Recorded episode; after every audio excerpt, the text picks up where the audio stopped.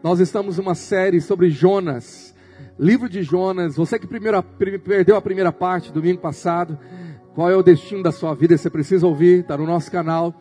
E a segunda parte eu vou falar sobre justiça própria, um tema tão, tão profundo. Jonas, capítulo de número 3, verso 5. A palavra fala que depois que Jonas é vomitado pelo peixe e ele obedece à ordem de Deus de ir a Nínive para proclamar a palavra de Deus, a Bíblia diz assim no capítulo 3, verso 5. Os ninivitas creram em Deus e proclamaram um jejum e vestiram-se de panos de saco, desde o maior até o menor.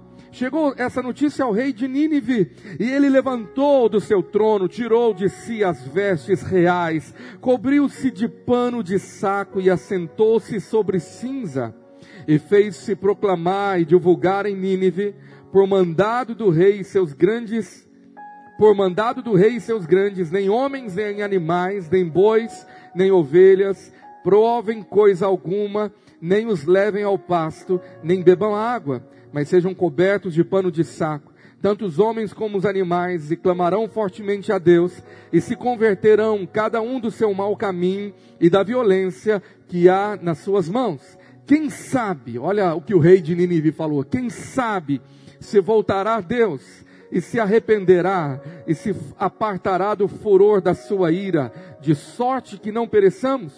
Viu Deus o que fizeram? Como se converteram do seu mau caminho, e Deus se arrependeu do mal que tinham dito que lhes faria, e não o fez. Com isso, desgostou-se Jonas extremamente e ficou irado, e orou ao Senhor e disse: Ah, Senhor, não foi isso que eu disse, estando ainda na minha terra? Por isso me adiantei, fugindo para Tarsis, pois sabia que és Deus clemente e misericordioso, e tardio em irar-se, e grande em benignidade, e que te arrependes do mal. Peço-te, pois, ao Senhor, tira minha vida, porque melhor é morrer do que viver.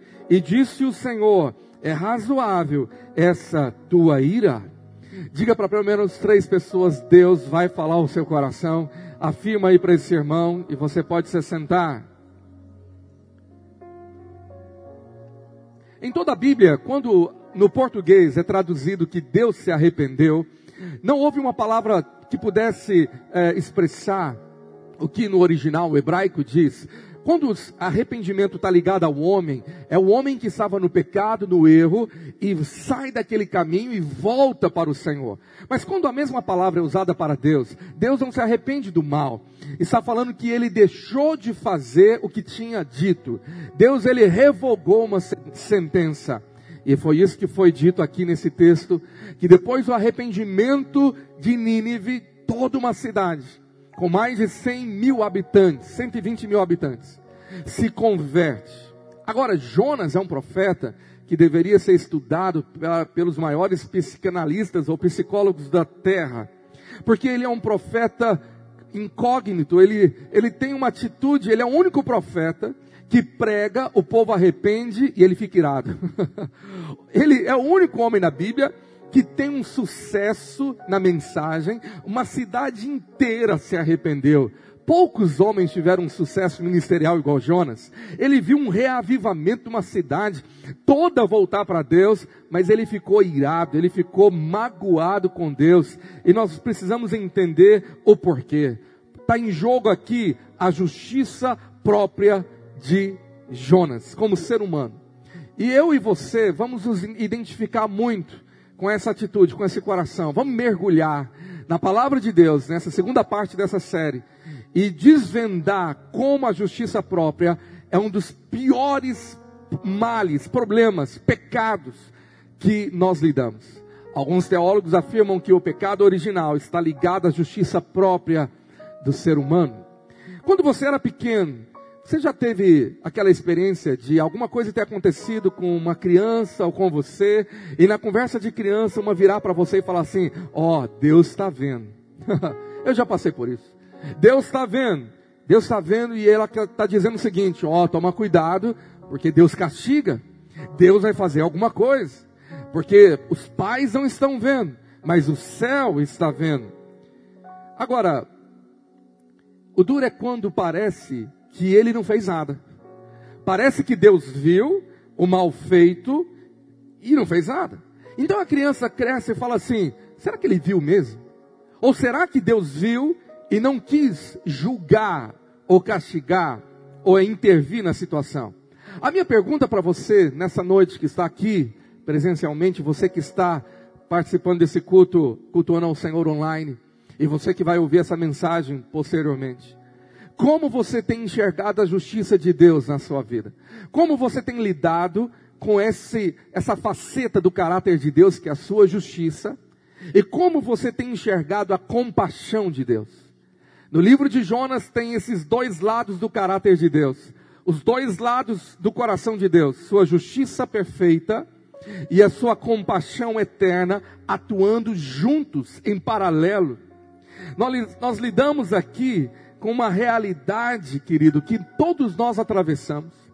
Um homem querendo que Deus derramasse fogo do céu e destruísse uma cidade pecadora, porque o texto fala que o pecado daquela cidade foi tão grande, tão absurdo, que passou a cota.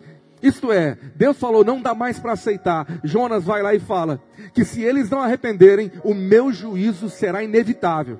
E Jonas encheu de justiça própria depois da segunda vez. Depois a gente vai descobrir por que, por que, que ele não foi da primeira, por que, que ele desviou o caminho, como foi a, a palavra do domingo passado.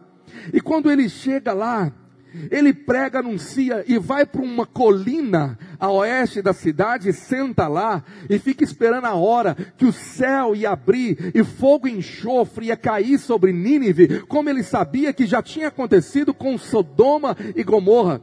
Mas o problema é que não aconteceu. Ele viu que Deus se compadeceu porque o povo se arrependeu, se converteu do rei até os animais. Nós lidamos com algo semelhante em nossa realidade, em nossa geração, porque nós temos uma realidade triste no nosso país, que é lidar com a impunidade. Impunidade talvez seja o mal que tenta corroer a nossa crença na justiça. E por quantas e quantas vezes eu já ouvi crentes me falarem, pastor, eu não acredito na justiça do homem, ou na justiça da terra, mas eu creio na justiça divina. Eu creio que um dia Deus irá exercer juízo nessa causa. Você sabe que as maiores bilheterias do cinema mundial, os filmes hollywoodianos de maior audiência estão ligados com roteiros de justiceiros ou justiceiras, homens e mulheres que fizeram justiça com as próprias mãos, porque não acreditaram mais no sistema da justiça humana. Eu já experimentei isso. Eu me lembro que há cerca de 20 anos atrás, o Senhor nos tinha dado uma bênção de nosso primeiro carro mais novo. E eu me lembro que a minha esposa precisou sair e ela sofreu um acidente grave. E quando eu fui ali, quando ela me ligou, eu cheguei no local da cena, eu vi a pessoa que estava completamente bêbada, que não tinha condições de ficar de pé e tinha pego aquele carro e poderia ter matado a minha esposa. Você não tem ideia da indignação. Ah, como Deus teve que me ajudar a liberar perdão para aquela pessoa, para aquela família, porque eu fiquei vendo, Deus faz justiça. Esse homem deveria estar preso. Esse homem deveria pagar, porque ficar bêbado do jeito que ele está e assumir o volante é querer matar uma pessoa. E agora há poucos dias eu estava vendo uma pesquisa no Brasil, os telejornais falando como o índice de alcoolismo ao volante subiu e causou tanta desgraça. Agora a maior indignação desse povo que eu vi nas reportagens é e não aconteceu nada com aquele que matou meu filho, com aquele que quase destruiu a história. Ele está solto, porque não há uma lei, não há uma justiça que venha intervir nisso. E quando eu vi a reportagem, eu me lembrei de 20 anos atrás. Eu me lembrei de ver a minha esposa que poderia ter machucado e Deus a livrou. E lembrar da cena daquele senhor que não teve consequência nenhuma com ele. A impunidade é uma realidade. O problema é que quando esse veneno da impunidade entra na nossa esfera espiritual e nos contamina de tal maneira que você acha que o nosso Deus a quem servimos também é impune, também ele não faz nada. E você fala, meu Deus, qual é o padrão de justiça? Porque nós, seres humanos, não suportamos injustiça. Nós não suportamos injustiça com um animal, quanto mais com um ser humano. Agora, a pergunta é: qual é o padrão da nossa justiça? Ela equivale ao padrão da justiça de Deus? Qual é a diferença da justiça da terra e da justiça divina? Você já ficou com raiva de alguém que foi injusto com você, que te feriu, que machucou você, com uma experiência que eu estou te contando, ao ponto de você ter muita dificuldade para perdoar? Você já ficou com raiva porque pareceu que Deus não castigou aquela pessoa que te feriu? Esse é o caso de Jonas. Talvez você não entenda o contexto porque esse homem ficou irado com Deus e disse assim: Eu sabia. No capítulo 4, ele vira para Deus e fala assim: Sabe por que, que eu fugi para Tarsis, Deus? Aqui tem um profeta sincero, honesto, brigão e corajoso. Ele tem coragem de, de falar com Deus, rasgando o coração. E Deus ama a sinceridade. Não faltou temor, mas não faltou verdade. Ele falou: Sabe por que, que eu fugi? Porque eu te conhecia. Eu sabia que é Deus clemente, compassivo e misericordioso. Ele disse, como profeta, eu conheço o teu coração. Eu fugi porque eu sabia que isso podia acontecer. O Senhor não derramou juízo sobre essa cidade. Agora nós vamos descobrir o porquê que ele tinha essa rixa contra a cidade de Nínive. Eu entendo que Jonas estava passando, porque ele acha que foi injusto. Ele acha que Deus não fez nada, que Deus não o defendeu, que aquela cidade estava aprontando e agora estava de boa. Ah, Deus perdoou, e parece agora que nós temos uma certa inveja do pecador. É a síndrome do filho mais velho do filho pródigo. Ele falou para o pai assim: esse camarada pegou a herança, saiu com prostituta, gastou tudo, foi para farra, agora volta e está tudo bem? Volta e ainda ganha festa do pai? Aquele é um símbolo de justiça própria. Ele diz: e eu? E eu estou ralando aqui para o Senhor a vida inteira. Eu me dediquei, o Senhor nunca fez uma festa para mim com bezerro cevado, igual para esse menino. Sabe o que, que o filho está falando, mais velho? Então eu deveria me desviar. Eu deveria fazer a mesma coisa. Eu vou pegar a sua herança, vou jogar no lixo, vou aprontar todas, porque no final o Senhor vai ter que me aceitar. Bom, se o pai do filho pródigo é uma figura de Deus, Jonas é a figura do filho mais velho, dizendo: Está aí os pródigos, pecadores, pagãos, nem são de Israel. E o Senhor teve misericórdia. Às vezes nós não entendemos a dimensão da misericórdia de Deus, nós não entendemos a compaixão de Deus, e aí nós entramos em parafuso, porque nós temos uma sequência de fatos que aconteceu com Jonas e pode acontecer conosco. No capítulo de é, número 4 de Jonas, o verso 4, fala que ele estava irado com Deus. E Deus perguntou: é, é razoável? Você tem razão com a sua ira? Porque esse senso de mágoa resulta em ira. Ira. Nós ficamos irados. E às vezes nós podemos estar irados com Deus. E essa ira é fruto de mágoa e até de inveja. Houve um salmista na Bíblia que relata em um dos salmos famosos que ele quase se desviou, porque ele começou a entrar em parafuso de, de não entender a misericórdia de Deus, de não entender porque Deus não castigava o ímpio, e ele falou que teve inveja do malfeitor, do ímpio, e ele quase desviou. É o salmista Azaf, um dos salmistas que mais compôs poemas de adoração, mas ele revela que ele quase desviou. Imagina um homem de Deus, adorador, quase desviar. E se você vai estudar o salmo dele, Salmo 73, olha aqui que ele fala: Com efeito, Deus é bom para com Israel. Ele sabia que Deus era bom. Salmo 73. Deus é bom, eu sei que Ele é. Mas ele diz assim: para com os de coração limpo. Salmo de número 73.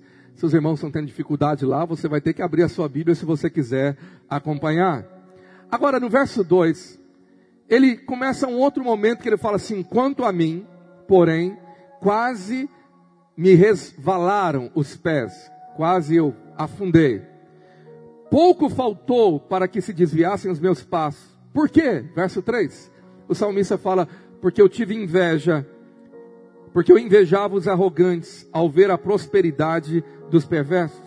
Para eles não há preocupações, o seu corpo é sadio, é inédio, não partilham das canseiras dos mortais, nem são afligidos como os outros homens, daí a soberba que os cinge como um colar e a violência que os envolve como um manto. Ele estava dizendo, parece que está tudo indo bem, eles são prósperos, eles estão bem de saúde, eles aprontaram, são arrogantes contra Deus, eles não temem a Deus e só prosperam.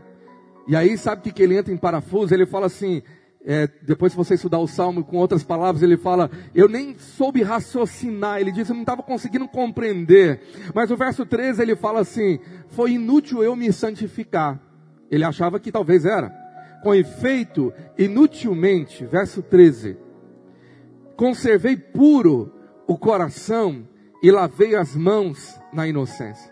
Sabe o que ele está dizendo? Aquele crente que jejua, que ora, que santifica, que se abstém do pecado, que foge do pecado, e vê o crente carnal, aprontando, vivendo uma vida de prostituição, sexo antes do casamento, uma vida de arrogância, ele não obedece a Deus, ele não tem temor a Deus, ele não é espiritual, ele não ora, e está indo tudo bem. Aí ele fala para Deus: está valendo a pena? Eu estou pagando um preço, Senhor, de renúncia ao mundo, ao pecado, e eu estou achando que isso é meio inútil. Quando você para para pensar o que o salmista passou, podemos ver que eu e você podemos ser atacados com isso. Talvez algum dia você foi atacado com essa mentalidade diabólica, dizendo: está valendo a pena? Você está vendo outras pessoas parecendo que está indo tudo bem, e você busca Deus, e você jejua, e o salmista falou: eles estão tá indo tudo bem, e eu estou pagando um preço aqui de tanta luta. Ele falou isso, de tanta batalha. Ele se referia talvez ao mundo espiritual pastor e teólogo, pastor Russell Shedd, diz um comentário sobre esse salmo que eu gostei. Ele diz assim: Visto que Deus não os pune instantaneamente, imaginam que ou Deus não o sabe, ou não se importa com o comportamento humano. De outro lado, o salmista está recebendo aflições, daí as suas dúvidas. O que leva a grande dúvida é: Senhor, o Senhor está permitindo castigo na minha vida, aflição, luta, o diabo se levantou e o camarada que está lá aprontando, o vizinho aqui, o crente que eu sei que leva uma vida de qualquer jeito, o Senhor não está fazendo nada com ele. Qual que é o resultado do salmista? Eu vou te mostrar que ele ficou também como Jonas. No verso de número 21 do Salmo 73, o resultado foi assim, dessa experiência de Asaf. Quando o coração se me amargou e as estranhas se me comoveram, ele ficou amargo. Ele falou: Eu estava amargo. As estranhas estavam dentro de mim se comovendo, ira, indignação. Jonas ele fica amargo com Deus tanta amargura, murmuração, você vai ver que ele começa a reclamar quando a árvore que ele estava debaixo dela morre, ele fica murmurando. Murmuração é resultado de mágoa, alma amarga. E a Bíblia diz que a amargura contamina muitas pessoas à nossa volta, está lá em Hebreus capítulo 12. Agora, Jonas ficou amargo e ficou irado. Sabe o que eu quero te dizer? Que há um, um processo que a Bíblia revela dessa situação que o diabo sabe. E o diabo quer levar você a ficar magoado com Deus, amargo espiritualmente, irado, e ele quer que o resultado final seja desânimo, se desviar, como Asaf quase experimentou. Entra o Senhor e pergunta assim para Jonas, em Jonas 4:4, é razoável a sua ira? Você tem razão em ficar irado? Em outras palavras, você parou para pensar? Você tem razão nisso? Por que, que você está irado, Jonas? Você não queria que o povo se arrependesse.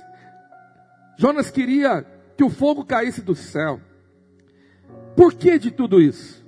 Sabe, talvez você não sabe, no céu você vai saber que Jonas pode te contar que ele teve um histórico com aquele povo. Um histórico com os ninivitas. Quem que era esse povo? Era um povo pagão, pecador, era um povo que zombava de Deus, soberbo e arrogante, um povo prosmíscuo, um povo carnal, só que Nínive era a capital do império assírio. E a Síria, inimiga de Israel, estava afrontando Israel, perseguindo Israel, e foi a nação que Deus usou para destruir Israel. Então, possivelmente, ele já está num contexto de guerra. Talvez você não entende o que, que uma família ucraniana sente ao falar de uma família russa. Você não entende o que, que um norte-coreano pode passar com um sul-coreano ou com um americano. Quando eu e minha esposa tivemos na divisa da, do norte da Coreia, há alguns passos para entrar na Coreia do Norte, nós vimos lá os soldados, aquela barreira, e aquela região ainda está em guerra. Não foi declarado paz, então qualquer momento uma faísca explode tudo. E nós estávamos orando na cerca que separava os dois países. E eu senti uma palavra de Deus com os pastores de chamar alguns sul-coreanos para que eles orassem pelos norte-coreanos. Eu não sabia o que ia acontecer. E nós chamamos uma missionária. Eu falei: Você pode aqui orar por aquela nação? E aquela missionária, mulher de Deus, começa a engasgar e chorar e a tremer e a sentir uma dor revoltante. Eu não estava entendendo tanta dor emocional para ela poder abençoar. E aí, quando terminou, ela veio contar: Olha, isso aqui para mim é cura, eu orar abençoando, porque esse povo matou meu pai, esse povo matou meu avô, esse povo prendeu o meu irmão e há tem anos que eu não vejo o meu irmão. Então você começa a ver uma, uma cena que você não esperava de dor emocional, de entender um histórico de separação familiar, que talvez você não entende Jonas. Quando ele está revoltado com o povo, dizendo: Senhor, sabe o que esse povo merece? De tudo que eles já fizeram com os meus pais, com os meus familiares, eles merecem que o fogo caia do céu. Então havia uma mágoa no coração de Jonas e uma dificuldade de perdoar no coração daquele profeta. Havia algo que a gente não sabia que estava por detrás e que motivou ele dizer: Não, eu não queria que Deus derramasse misericórdia, eu queria que Deus derramasse juízo. Agora, quem nunca passou por essa situação em dimensões diferentes? Por exemplo, os discípulos de Jesus, quando viram que uma aldeia rejeitou a Jesus, Jesus manda eles ir na frente, prepara lugar para mim. Os camaradas falaram assim: não, aqui Jesus não entra, aqui Jesus não fica. Vocês podem passar direto, aqui não dorme. Lá em Lucas 9, quando isso aconteceu, verso 52, olha para sua Bíblia. Vamos, vamos mergulhar na palavra.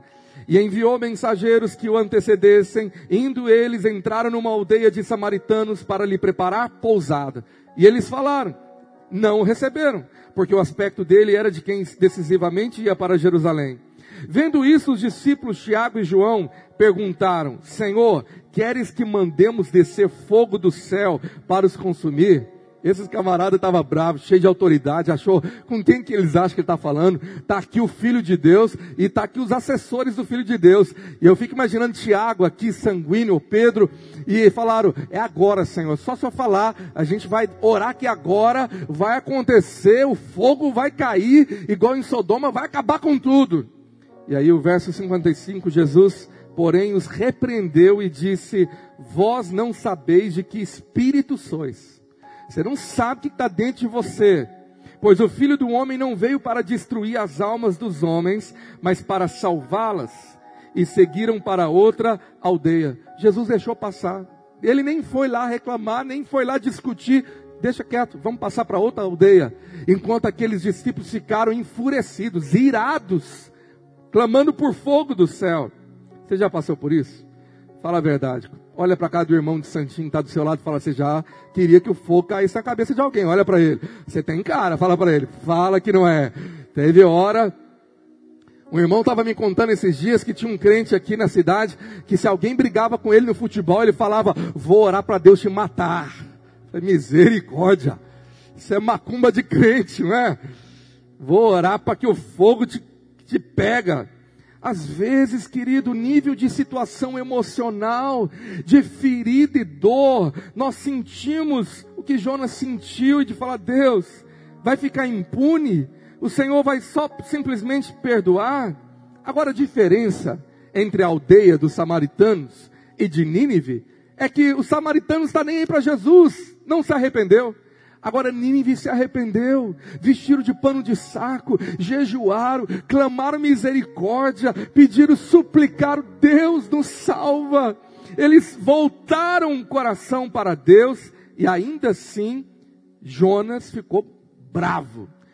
Agora veja bem, às vezes tem pessoas que ferem você, propositalmente ou não propositalmente, e elas nem se arrependem. Elas são orgulhosas, dizendo, é, você merecia mais. E você fala, Deus, ela nem se arrependeu, e o Senhor não vai fazer nada com ela, porque parece que quanto mais ela pronta, mais ela prospera. Mas comigo o Senhor pega pesado. A primeira vacilada que eu dou, o Senhor, ah, chicote. Porque Hebreus 12 fala que Deus, como Pai, castiga os filhos que ama. E se você é filho, você é castigado, porque o castigo te aperfeiçoa. Então o castigo vem de Deus porque Ele ama você. E será que ele não ama o outro, então? Por que, que o Senhor está permitindo que está indo tudo bem com esse tipo de pensamento que já veio na minha vida? E eu creio que já veio na vida de muitos aqui. O resultado é ira. A ira. O apóstolo Tiago vai tratar disso. Porque a ira revela a justiça própria do homem que foi cutucada. Quando a sua justiça própria arde, grita, e você sente injustiça ou impunidade, você fica irado, dá vontade de ir lá e fazer justiça com as próprias mãos. Mas Tiago, na sua carta, vai tratar desse assunto, justiça própria, em toda a carta. E no capítulo 1, verso 20, ele começa dizendo assim: Porque a ira do homem não produz justiça de Deus. Então não adianta ficar irado.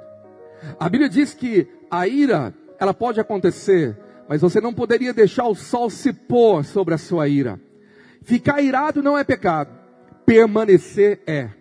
A ira, ela pode produzir amargura, desânimo, ela pode produzir revolta contra Deus. Quando a ira persiste, vem o pecado.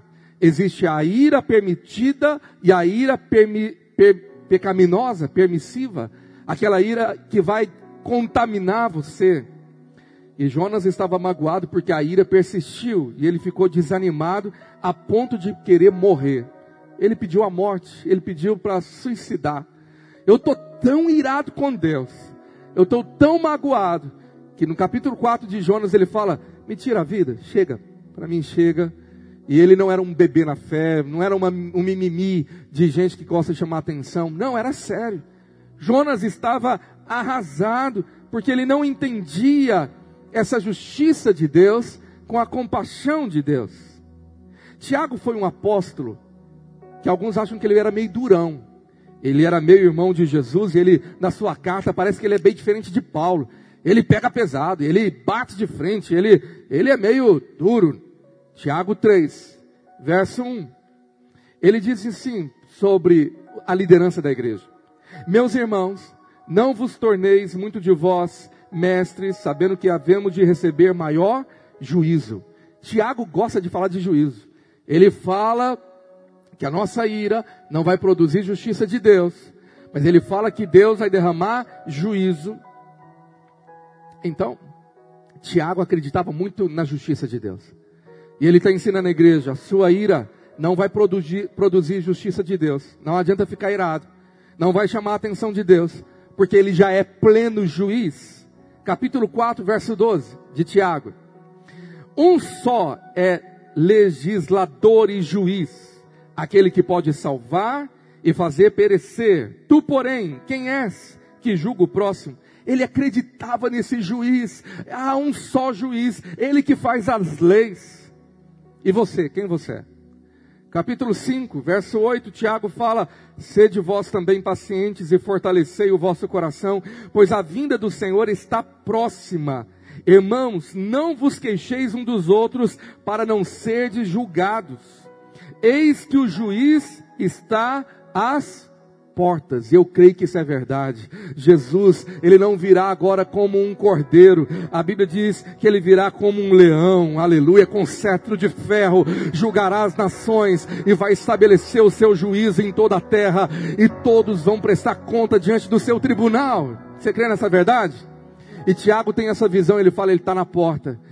Essa imagem que eu tenho de Jesus olhando para o globo terrestre, esperando a, a, trombeta tocar, esperando Deus Pai dizer é agora que Ele vai entrar em cena e todo olho verá, e toda língua o verá, como um relâmpago que sai do Oriente e vai para o Ocidente. A Bíblia fala que todos verão a manifestação do, do Filho de Deus nas alturas. Ele vem. Você pode dizer Maranata? Agora, ele fala, toma cuidado porque ele está à porta para julgar. Não se queixe, não murmure, porque você vai ser julgado. Para você não ser julgado. Verso de número 12. Tiago diz assim, no capítulo 5. Acima de tudo, porém, meus irmãos, não jureis nem pelo céu, nem pela terra, nem por qualquer outro voto. Antes seja o vosso sim, sim o vosso não, não, para não cair, em juízo. Diga comigo, para não cair em juízo. Os irmãos saíram nessa noite? Você pode falar bem alto? Diga, para não cair em juízo. Então, Tiago está revelando que existem dois tipos de juízo de Deus. O que virá, onde Deus vai trazer um julgamento final, e ele está ensinando que existe um juízo que já acontece na igreja, na terra, que Deus já está operando um juízo. Eu já ministrei sobre isso, sobre os tribunais de Deus. E alguns acham que o tribunal de Deus é só na eternidade. Então é como se Deus estivesse sentado no trono dormindo, cruzado os braços, dizendo: Aguenta aí, quando eu enviar o meu filho, você vai ver. Então pode acontecer o que for, o irmão te trai, te pisa, te machuca, e você fica machucado dizendo: um dia você vai ver a justiça de Deus. Mas isso é engano. O juízo final é para colocar um basta, é para agora definir a eternidade de todos. Mas aqui na terra, o justo juiz já está sentado no trono e ele já julga com justiça. Ele é o Deus, o juiz, que já está estabelecendo juízos na terra, sim. É só você ler de Gênesis Apocalipse e você vai ver tribunais sendo realizados e juízo de Deus sendo dado. Juízo sobre Sodoma e Gomorra, juízo quando o mundo é destruído pelo dilúvio, juízo sobre Faraó, juízo sobre o Egito, juízo, juízo, juízo, e o Deus que me envia juízo continua sendo o mesmo que era ontem, que é hoje e será eternamente. Você pode aplaudir esse juiz que reina. Amém? Aí você fala, pastor, isso parece que não é tanto a palavra da graça. Bom, o apóstolo da graça, ele também pregou muito sobre o Deus de juízo. Tanto é que ele mandou a gente parar de se enganar e não zombar de Deus. Gálatas 6, 7. O apóstolo da graça diz assim: não se engane, não deixa ninguém te enganar, não caia nessa graça barata, achando que Deus é, é, é um Deus de impunidade. Não vos enganeis, de Deus não se zomba, pois aquilo que o homem semear, isso também ceifará. Lei, lei estipulada pelo Senhor da semeadura, lei da meritocracia, lei do plantio. Você plantou, você vai ter algo de volta. Lei do retorno, chama como você quiser. Mas o verso 8 de Gálatas 6, ele fala: Porque o que semeia para sua própria carne, da carne colherá corrupção. Corrupção é destruição. Paulo diz que o salário do pecado é morte. Mas o que semeia para o espírito, do espírito colherá a vida eterna, e a vida eterna já é fluida da parte de Deus agora. Você recebe vida agora. Quando você semeia no espírito, vida eterna cai na sua cabeça, porque vida eterna é o próprio Cristo, trazendo paz, trazendo a sua justiça e alegria. Você crê? Então muita gente acha que vida eterna é só quando você morrer, é só quando você estiver no trono. Não, a vida eterna já é sua hoje. A vida eterna já trouxe um pacote de promessas para você viver uma vida vitoriosa aqui na terra. Você vai ser próspero, você vai vencer, você vai viver uma vida de alegria transbordante, porque Ele morreu na cruz para trazer vida e vida abundante na terra para você.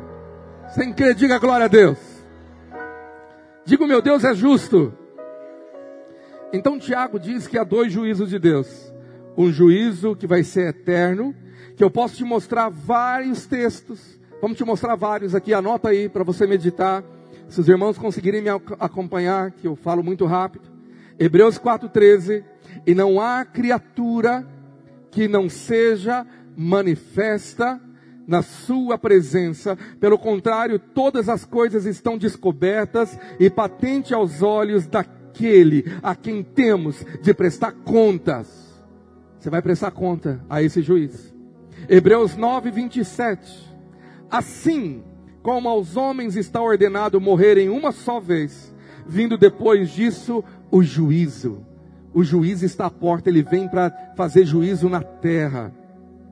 Paulo diz em 2 Coríntios 5:10, porque importa que todos nós compareçamos perante o tribunal de Cristo, para que cada um receba segundo bem ou mal que tiver feito por meio do corpo.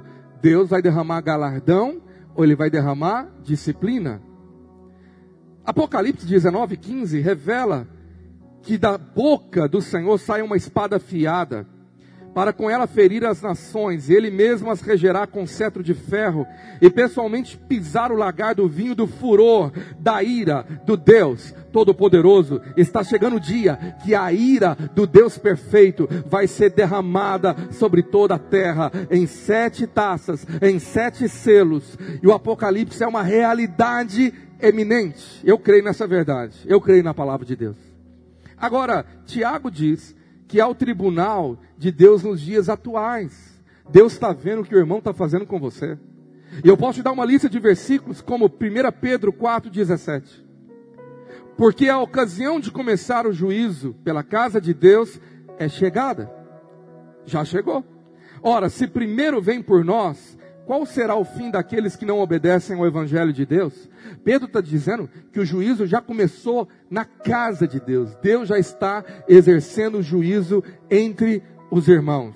Paulo concorda com isso. Revela, inspirado pelo Espírito. Hebreus 13, 4. Digno de honra entre todos seja o matrimônio, bem como o leito sem mácula, porque Deus julgará os impuros e adúlteros. Pode viver uma vida de impureza no seu casamento. Pode cair em adultério. Mas tem uma sentença que, que o justo juiz vai defender a vítima. Brinca com Deus. É o texto que fala, ele vai julgar. E eu creio que não fica impune quem trai aliança matrimonial. Hebreus, capítulo 10, verso 30. Ora, nós conhecemos aquele que disse: A mim pertence a vingança, eu retribuirei e outra vez, o Senhor julgará o seu povo. Ele é Deus que julga o seu povo. Ele vai tratar com as nossas questões. Quem crê? 1 Coríntios 5,13. Os de fora, porém, Deus os julgará. Expulsai, pois, entre vós o malfeitor. A juízo de Deus, Deus julgará até mesmo os de fora, diz Paulo. 1 Tessalonicenses 4,6, quando fala sobre impureza sexual, ele diz assim: e que nessa matéria ninguém ofenda nem defraude o seu irmão, porque o Senhor, contra todas essas coisas, como antes vos avisamos e testificamos claramente, é vingador. Alguns anos atrás eu ministrei uma mensagem com o título Você tem o defensor. Essa mensagem está no site da igreja, nas, nos meios de mídia aí. E até hoje tem irmãos que contam testemunho dizendo, pastor, aquela palavra transformou a minha vida porque eu aprendi ali que há um Deus que me defende. Talvez aqui na terra eu não tenho defesa de ninguém, mas há um Deus que é o meu defensor. Você pode dizer amém? Verso 6. Eu vou ler aqui pela nova tradução da linguagem de hoje, 1 Tessalonicenses 4, 6. O Senhor castigará duramente os que fazem essas coisas. Que fazem o quê? Que defrauda o outro irmão. Que leva outro irmão ao pecado. Então há tribunais que já acontecem no presente. A justiça divina, ela é perfeita e ela é também liberada. Provérbios fala, no capítulo 16, verso 5, que ninguém ficará impune diante do Senhor. Porque diz lá assim: abominável é ao Senhor todo arrogante de coração, e é evidente que não ficará impune. Meu irmão, tanta arrogância de gente que não se importa com Deus, que não tem temor a Deus, que pisa, que fere, que machuca, e você acha que está tudo bem, Deus está te dando um recado, não ficará impune. Agora, Paulo ensina para o seu discípulo Timóteo como Deus age com respeito a tratar pecados e julgar. Lá em 1 Timóteo 5,24, ele revela uma maneira de Deus agir, que você precisa compreender. Paulo diz assim: os pecados de alguns homens são notórios e levam a juízo. Tem pecado que o juízo é iminente. Fez agora, passa alguns minutos, está o juízo de Deus ali. Ao passo que os de outros, só mais tarde se manifestam. Então, o tempo de Deus agir, você não entende. Há tipo de situações que parece que Deus não fez nada naquele momento. E aí talvez está a tua dúvida. Senhor, o cara fez, o cara traiu, o cara aprontou, o cara conhecia a palavra, e o cara está indo tudo bem com ele, e o Senhor parece estar até abençoando, não fez nada com ele. Mas quando você sabe do caráter justo e perfeito de Deus, você tem temor dizendo não, ninguém fica impune. Talvez o juízo não veio agora, mas espera, porque mais tarde vai se manifestar juízo de Deus. Quando Paulo diz para a igreja que nós temos um defensor, ele diz que você deveria entregar nas mãos de Deus e não fazer nada. Diante de alguma queixa, de alguma situação, em Romanos 12, verso 14, ele te dá a bula da lei de Deus, do que Deus espera de nós. Ele fala: abençoai os que vos perseguem, abençoai e não amaldiçoeis. Talvez o profeta Jonas deveria ter lido isso, ter aprendido isso. E o verso 15: Alegrai-vos com os que se alegram e chorai com os que choram, porque Provérbios fala que Deus não deixará impune quem ri da desgraça de alguém. Se você ri também do juízo de Deus sobre o seu irmão e se alegra, Deus fala que vai sobrar sobre você. Provérbios, na tradução original desse versículo, que eu me esqueci de citá-lo aqui, diz que se você começasse a alegrar quando o seu irmão estiver sendo tratado por Deus em juízo, Deus vai parar o juízo com o irmão e vai trazer sobre você. Isso é muito sério. Porque o coração de Deus é tão perfeito quando ele trata com justiça.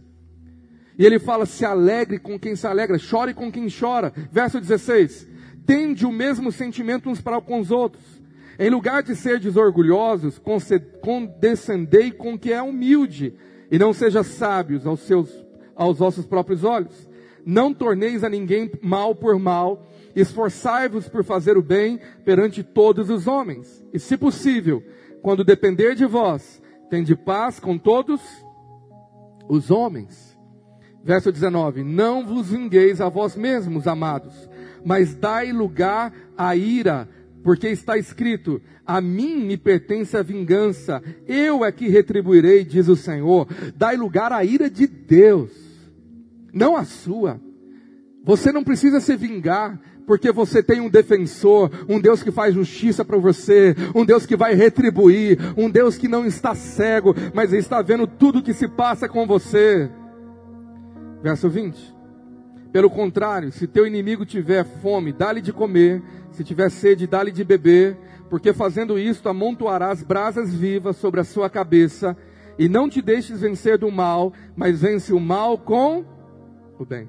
Talvez você ache que isso é difícil para Jonas viver, abençoar Nínive, perdoar Nínive, perdoar quem matou os seus pais. Você fala, pastor, o ser humano não consegue isso.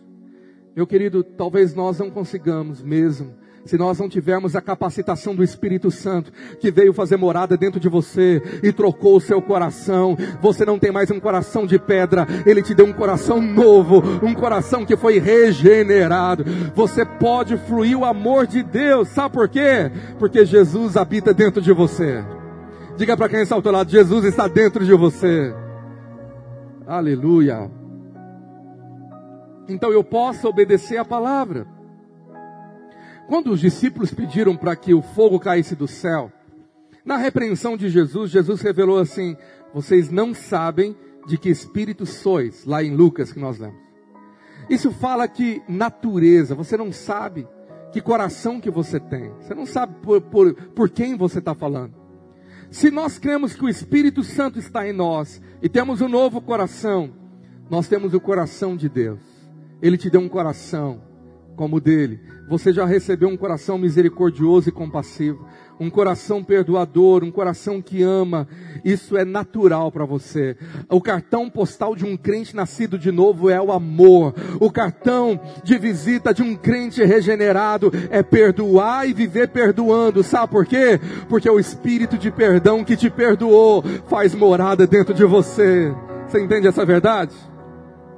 Então nós temos um espírito que habita em nós por isso que a Bíblia diz, lá em Lucas 7, 47, que quando eu tenho revelação de quanto eu fui perdoado, de quanto eu não mereci o perdão de Deus, eu mereci o inferno. Jesus diz assim: Por isso te digo, perdoado lhe são os seus muitos pecados, porque ela muito amou, mas aquele, aquele a quem pouco se perdoa, pouco ama. Quando você sabe que você foi perdoado demais, você ama demais, e você consegue liberar perdão quando você tem revelação que a sua justiça era como um trapo de imundície, segundo aos olhos de Deus. Isaías 64, 6. Anota esse texto. Toma nota dele, é uma revelação. Mas todos nós somos como um imundo, e todas as nossas justiças como um trapo de imundícia. Todos nós murchamos como a folha, e as nossas iniquidades como um vento nos arrebatam. Meu irmão, nós não merecíamos o céu, estávamos mortos do nosso pecado, egoísmo, profundo pecado. Mas a cegueira do orgulho religioso nos faz ser como aquele fariseu que entra no templo para orar e bate no peito dizendo: Senhor, eu não sou como esse publicano pecador, porque eu oro, porque eu jejuo. Cegueira te cega de quanto você não merecia o perdão mas se você fosse o único ser humano na face da terra, Deus chamou de tal maneira que enviaria o filho dele da mesma maneira para morrer somente por você, para derramar o sangue no Calvário, para salvar a sua vida, porque ele te escolheu, ele te amou. Amém? Agora, quando eu tenho revelação de quão pecador eu sou, quão carnal, miserável, que a minha justiça aos olhos de Deus é um trapo de imundície. Teólogos afirmam que isso pode ser duas coisas. Primeiro, o trapo que enrolava os, os, os as pessoas que tinham lepra, os leprosos. Aquelas feridas terríveis, aquele pus, agarrava naquele trapo e aquilo cheirava tão mal. Isso era o trapo de imundície. Outros teólogos afirmam que era os trapos como da mulher hemorrágica, que se cobria para estampar a hemorragia do sangue. Algo terrível, sujo. É assim que o Senhor vê a nossa justiça, trapo de imundície.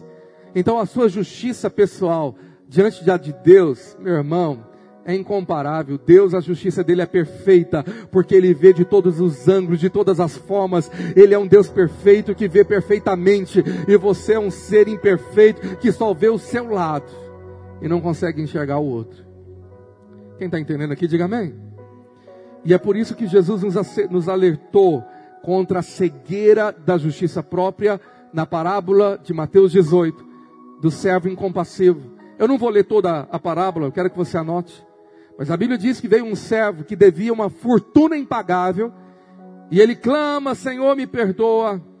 E aí o Senhor o perdoou, e quando ele sai, ele encontra um que devia para ele uma, uma micharia, não era comparado. E a Bíblia diz, no verso de número 30 de Mateus 18: Ele, entretanto, não quis, antes indo, lançou na prisão até que saudasse a dívida. A Bíblia fala que ele estava enforcando o camarada, dizendo: Não, você vai me pagar. E a Bíblia diz que o Senhor ficou sabendo disso. Verso de número 32. Então o seu Senhor chamando-lhe disse: Servo malvado, perdoei aquela dívida porque você me suplicou. Não devia tu igualmente compadecer-te do teu conservo, como também eu compadeci de ti? E indignando-se o seu senhor o entregou aos verdugos até que lhe pagasse toda a dívida. Assim também meu Pai celeste vos fará, se do íntimo não perdoardes cada um a seu irmão. Meu irmão, nós somos esse camarada que a gente é perdoado de uma dívida impagável e nós vamos para o céu e de repente o irmão peca contra nós e você quer que a justiça seja feita, vai para a prisão.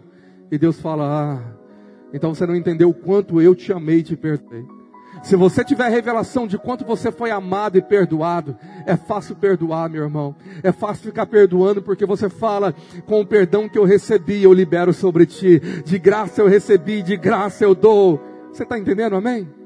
Mas quando há cegueira religiosa, você acha que você é o cara, você tem orgulho dizendo, não, ele me feriu e ele vai ter que pagar.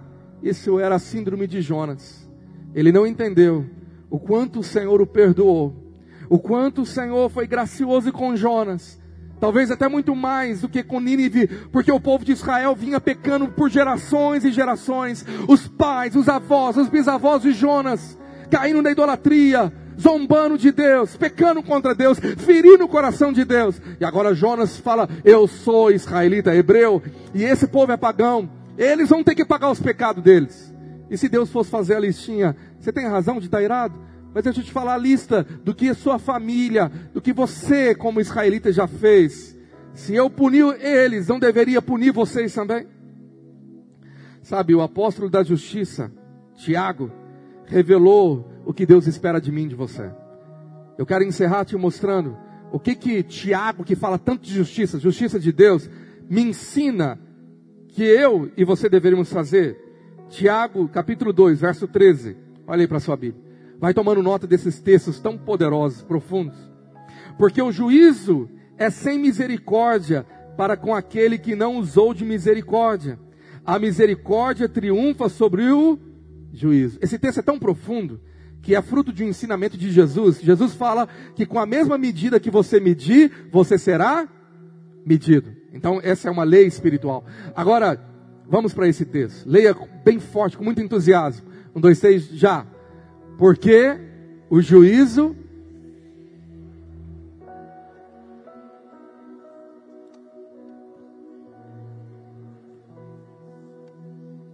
Essa é uma lei de Deus, misericórdia triunfa sobre o juízo. Meu irmão, bem-aventurados misericordiosos, porque deles é o reino. Se você flui misericórdia, libera perdão e fala, Senhor, perdoa ele porque ele não sabe o que ele faz, ele está cego. Aquilo que Jesus falou no Calvário, depois de ser cuspido, maltratado, pisado e ferido pelos homens, ele ora, olha para aqueles que, o, que os que estava matando e disse: Senhor, perdoa eles, porque eles não sabem o que fazem. Porque Jesus tinha revelação. E às vezes, quando você não libera a misericórdia, porque você está cego na justiça própria, você está cego, e você não entendeu que a misericórdia triunfa no juízo. Se você for misericordioso aqui, no dia do juízo que Deus for, for tratar com você, Ele vai tratar com misericórdia. Você está entendendo, amém? Deus vai tratar assim com você. E como que Tiago termina a carta dele? Você já parou para prestar atenção? Tiago 5, os dois últimos versículos termina com uma revelação sobre misericórdia. O apóstolo da justiça termina assim, no verso 19: Meus irmãos, se algum entre vós se desviar da verdade e alguém o converter, pode ser ninivita, assírio, atleticano, aleluia. Pode ser, pode ser o que for. Se ele está desviado, mas o Jonas for lá e pregar a palavra de Deus, a misericórdia. Olha o verso de número 20. Sabei que aquele que converter o pecador do seu, do seu caminho errado, salvará da morte a alma dele e cobrirá uma multidão de pecados. Você pode aplaudir ao Senhor por essa verdade? Diga glória a Deus. Jonas, você deveria ter ouvido Tiago te ensinar que se você proclamasse para os inivitas e eles voltassem para o Senhor, você ia cobrir uma multidão de pecado que seria apagado pelo sangue de Jesus. Mas o melhor e maior, você vai salvar uma alma da morte. Alma não morre igual corpo. Alma não é matéria. Alma não perece. A morte aqui é a separação de Deus de uma alma que vai perecer no inferno, porque o inferno é uma realidade, lugar do juízo eterno de Deus, que foi feito para o diabo e seus demônios, mas aquele que não crê em Cristo e rejeitar o evangelho vai ser morto eternamente. Isso não dói seu coração? Quando Jonas está debatendo com Deus, E eles estão lá naquele diálogo. Jonas está lá bravo, murmurando, estava tudo dando errado.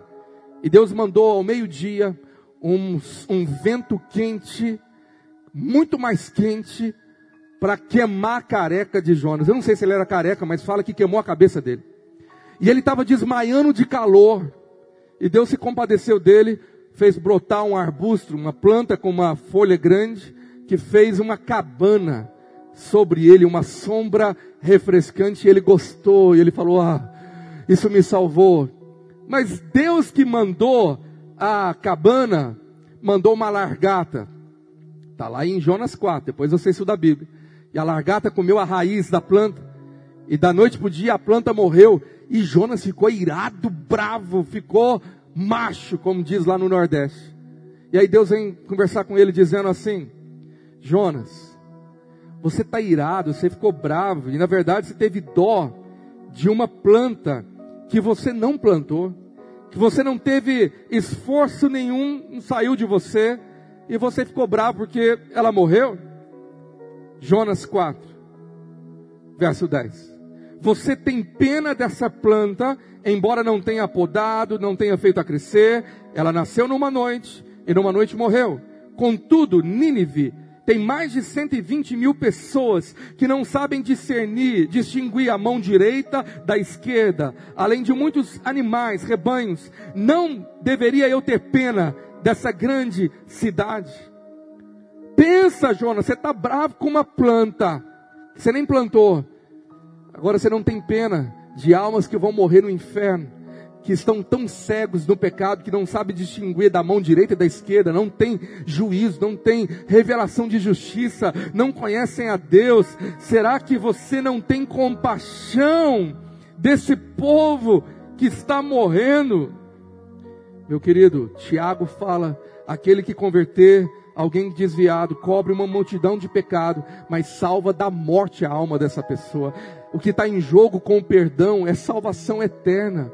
Porque o Pai diz em Mateus 6: se você não libera perdão, Deus também não te perdoa. O perdão é o que pode travar a eternidade de pessoas, isso é muito sério. E Jonas não queria perdoar a cidade de Nínive. Eu quero encerrar te falando um remédio contra justiça própria. Muito simples.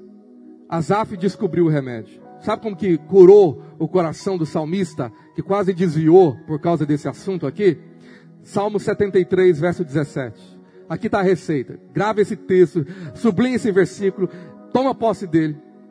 Asaf fala: Eu estava confuso, magoado, perdido, até que eu entrei no santuário de Deus e atinei com o fim deles. Entra na presença do Senhor, que a presença dele vai te revelar o que Deus vai fazer, a justiça vai ser derramada. O seu Deus é perfeito, ele não dorme, ele está agindo, a sua justiça é real. Meu irmão, o segredo é: corre para a presença de Deus, corre para o coração de Deus.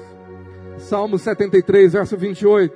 Quanto a mim, bom é estar junto a Deus. No Senhor Deus ponho o meu refúgio para proclamar todos os seus feitos. Bom é estar do lado do Senhor. Vai para a intimidade sabe, vai ouvir o coração de Deus, esse é o remédio, porque lá você não vai ter inveja dos pecadores, nem do mundo, porque Davi descobriu que vale muito mais passar um dia na presença do Senhor do que mil anos em qualquer outro lugar. Às vezes você acha que o camarada que está aprontando e está no pecado, está gastando o dinheiro do pai, como a síndrome do, do filho mais velho, está gozando a vida, está gostando, e você tem inveja do pecado. O camarada está lá criticando. Tá vendo o irmão que desviou? Largou a esposa. Arrumou uma que é metade da idade dele. E está com um tom de inveja essa declaração, você já viu? É mesmo? E você acha que isso é bom? Espere alguns anos e você vai ver o fim de todo aquele que abandona a esposa da mocidade, deixa os filhos, abandona o lar por causa de luxúria e pecado. Veja o final desse povo. Vai lá, me mostra. Homens e mulheres que abandonaram família por causa de prazer sexual, vai ver o fim. Solidão, tanta doença, miséria financeira, depressão, e aquela vontade de voltar no tempo dizendo: Meu Deus, o que eu perdi e eu não tenho mais. Vai conversar com eles. Não tem inveja do pecador, porque salário do pecado é morte. O pecado pode te enganar por um breve momento. Moisés teve essa sabedoria, e lá em Hebreus 11, 25, revela a sabedoria de Moisés. Olha para sua Bíblia. Preferindo ser maltratado junto com o povo de Deus, a usufruir prazeres transitórios do pecado. O pecado tem um prazer transitório, acaba muito rápido e já traz a condenação da morte. E Moisés, próximo versículo, considerou o opróbrio de Cristo, a vergonha, o sofrimento de Cristo por maiores riquezas do que os tesouros do Egito, porque contemplava o galardão. Eu quero te dizer que o nosso Deus é um Deus de galardão que derrama recompensa no tempo presente. Você que está sendo fiel ao Senhor, vivendo uma vida de santidade, você vai ter a recompensa da parte do Senhor é hoje. Você vai ser agraciado, porque um dia o apóstolo Pedro, ele tem essa dúvida e pergunta para Jesus: "E nós que largamos tudo para te seguir?" Jesus olhou para ele e falou: "Vocês aqui na terra receberão cem vezes mais do que vocês deixaram e fizeram por causa de Jesus. Você vai ser recompensado, porque vale a pena servir ao Senhor." Glorifica o Senhor aí, querido. E o mais interessante é que Jonas, como profeta, ele era profeta, e ele conhecia o coração do papai. Jonas estava irado, bagunçado emocionalmente, mas ele traz uma revelação profética em Jonas 4, verso 2. Eu queria que você ficasse de pé, segurasse a sua Bíblia, se você quiser anotar esse versículo, porque eu amo esse versículo. Esse versículo me tocou alguns anos atrás. Quando ele ora ao Senhor, bravo, irado, magoado, está lá de todo jeito. Jonas 4, verso 2. Se você quiser anotar na sua Bíblia, ver na sua versão. Ele orou ao Senhor e disse: Ah, Senhor, não foi isso que eu disse, estando ainda na minha terra? Por isso me adiantei, fugindo para Tarsis, pois sabia que és Deus clemente e misericordioso, e tardio em irar-se, e grande em benignidade, e te arrependes do mal. O Senhor é compassivo, é misericordioso, e é isso que Jonas precisava, ter o coração compassivo. Jonas tinha a revelação do coração de Deus, mas ele ainda não tinha o coração de Deus nele. Havia uma canção que nós cantávamos, que a letra era muito forte, que dizia: Dá-me um coração igual ao teu. Essa canção me leva a meditar sempre quando eu canto, porque o que é ter um coração como o de Deus? faltava em Jonas compaixão. E eu vou encerrar essa série domingo que vem, você não pode perder, que eu vou te mostrar o que, que aconteceu com Nínive depois dessa história toda. Eu vou te contar na Bíblia o que você não leu em Jonas quando o livro termina. Eu vou te mostrar o futuro de Nínive e o futuro de Jonas. Vai ser demais. Eu estou com muita expectativa do fechamento dessa série. Mas eu quero te falar uma coisa o Senhor olha para Jonas, no verso 10, e fala assim: Você teve compaixão de uma planta que não te custou trabalho nenhum. Verso 11: Não hei de ter eu compaixão da grande cidade de Nínive, Nínive tem 120 pessoas lá. Deus é um Deus compassivo. Ele tem compaixão de você. Se você hoje se arrepender dos seus pecados, talvez você tenha pisado tanto na bola com Deus. Você está desviado, vivendo uma vida carnal, mundana, desobediente à palavra. Você que ainda não obedeceu a ordem de ser batizado, está entristecendo a Deus porque batismo não é opção, batismo é um mandamento. E eu não sei porque você está escolhendo mais pecado do que o batismo. E você não sabe o que, que vai acontecer amanhã. Talvez você entrou aqui uma vida fria, desregrada, cheia de justiça própria, dizendo: Senhor, Tanta gente me machucou, tanta gente feriu. E você não viu até agora o que você fez no coração de Deus. Não obedecendo, não amando.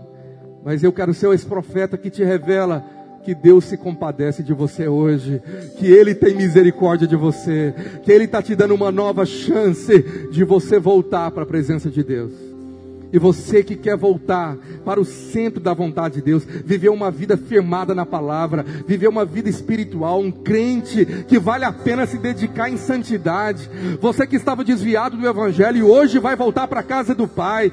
Você que vai deixar de ser o, o, o irmão mais velho do filho pródigo. Você estava cheio de justiça própria, mas hoje precisa se arrepender e você que precisa de liberar perdão para alguém, eu quero orar por você. Eu vou declarar que vai ser uma liberação de Deus na sua vida. E você que hoje quer entregar a vida para Jesus, aí onde você está, repete comigo essa oração com a sua boca, diz assim: Nessa noite, eu me arrependo dos meus pecados e recebo a Cristo e a sua misericórdia e o seu perdão. Entra no meu coração, escreve o meu nome no teu livro da vida e me dê hoje a certeza da minha salvação. Você que fez essa oração comigo agora, entregando a vida para Jesus, aonde você está, levante uma das suas mãos para que eu possa ver você. Eu preciso que as luzes estejam acesas para que eu possa ver as pessoas. Fica com a mão levantada, eu quero orar. Deus te abençoe. Ali uma criança. Glória a Deus. Deus te abençoe. Deus te abençoe. Lá atrás, três jovens ali. Deus te abençoe. A Bíblia fala que quando alguém se arrepende, a festa no céu. Não contaram isso para Jonas. Você que levantou a mão, eu quero orar por você. Vem aqui à frente, sai do seu lugar. Nós vamos levantar nossas mãos para profetizar e vamos te dar uma Bíblia de presente. Sai do seu lugar, você que levantou a mão. Vem aqui na frente desses pastores, essas pastoras, para que nós possamos orar. Vamos aplaudir essas pessoas que estão vindo. Sai correndo do seu lugar. Vem aqui. Aleluia, aleluia. Agora você também que precisa de oração. Aqueles jovens que levantaram as mãos lá atrás, vem cá vocês três. Nós, eu quero orar por vocês. Vem cá, aleluia. Mais pessoas, não fique acanhado, sai do seu lugar, vem aqui. Nós queremos profetizar na sua vida. Isso faz toda a diferença. Mas se tem alguém aqui que fala, pastor, essa mensagem foi só para mim. E eu preciso de oração, preciso perdoar alguém. Sai do seu lugar também, eu quero orar por você. Vem aqui à frente. Você que fala essa palavra é do céu para mim. Eu quero que você venha aqui à frente, eu quero orar por você. Quantos tem essa coragem? Sai do seu lugar, vem aqui.